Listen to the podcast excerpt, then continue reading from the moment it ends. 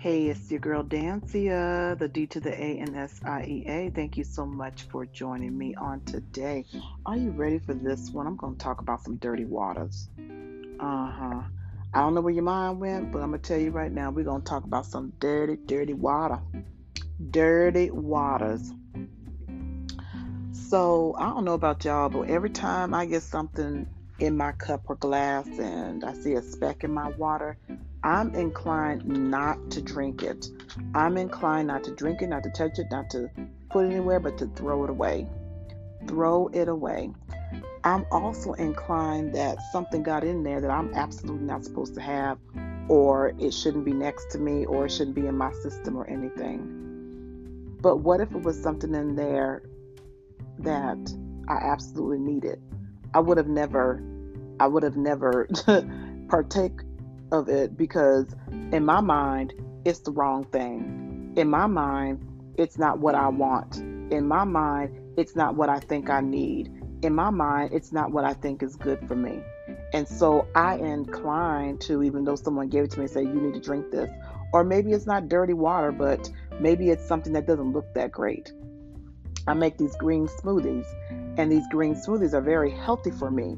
Uh, either kale or some spinach or some mixed greens with water, no milk, no, no yogurt, nothing like that, mm. and some fruit, different fruit. And I try not to overindulge in the fruit, and I put some other stuff in there, some flaxseed protein, whatever. Um, and so I make this, and to people it looks bad, but it's really the thing that's needed for them. It helps to cleanse them out, right?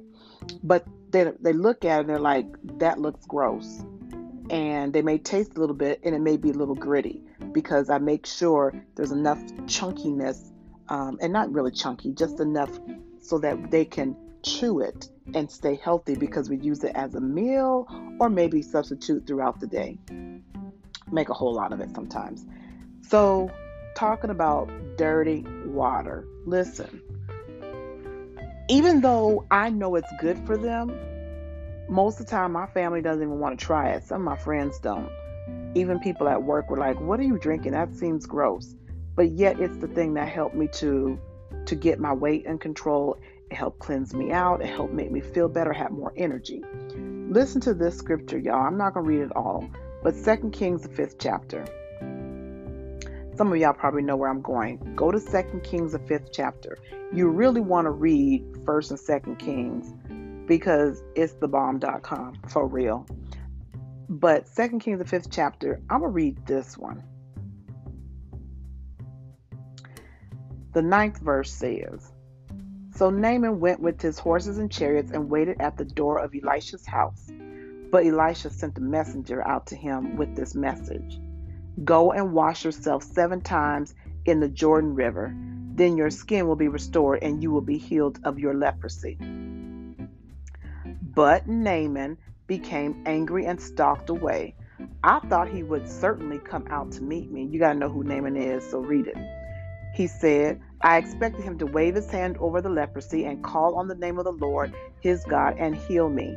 Aren't the rivers of Damascus, the Abana, and sorry, I didn't study these words, I apologize, and the Pharpar, Pharpar better than any of the rivers of Israel?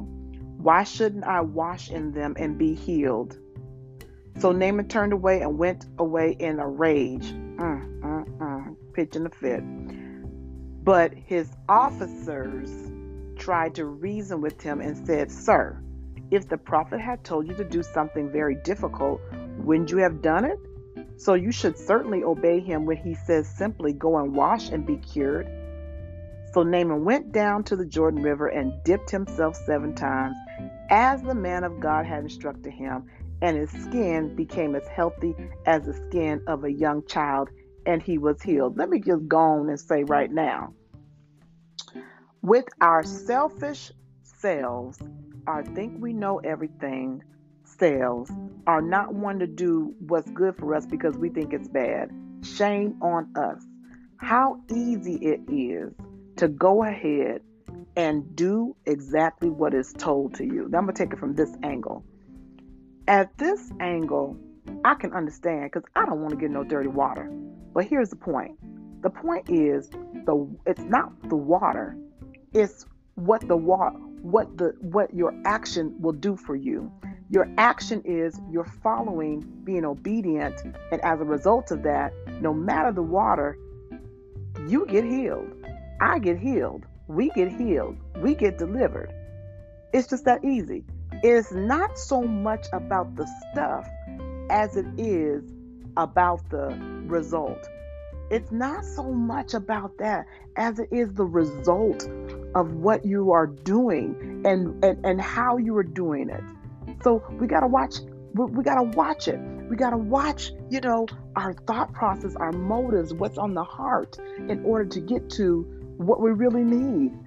Stop we, we can't worry about that it's dirty water. We can't worry about that it don't look that great. Can't worry about that's not what I want. It's not about you. It's not about me. It's not about us.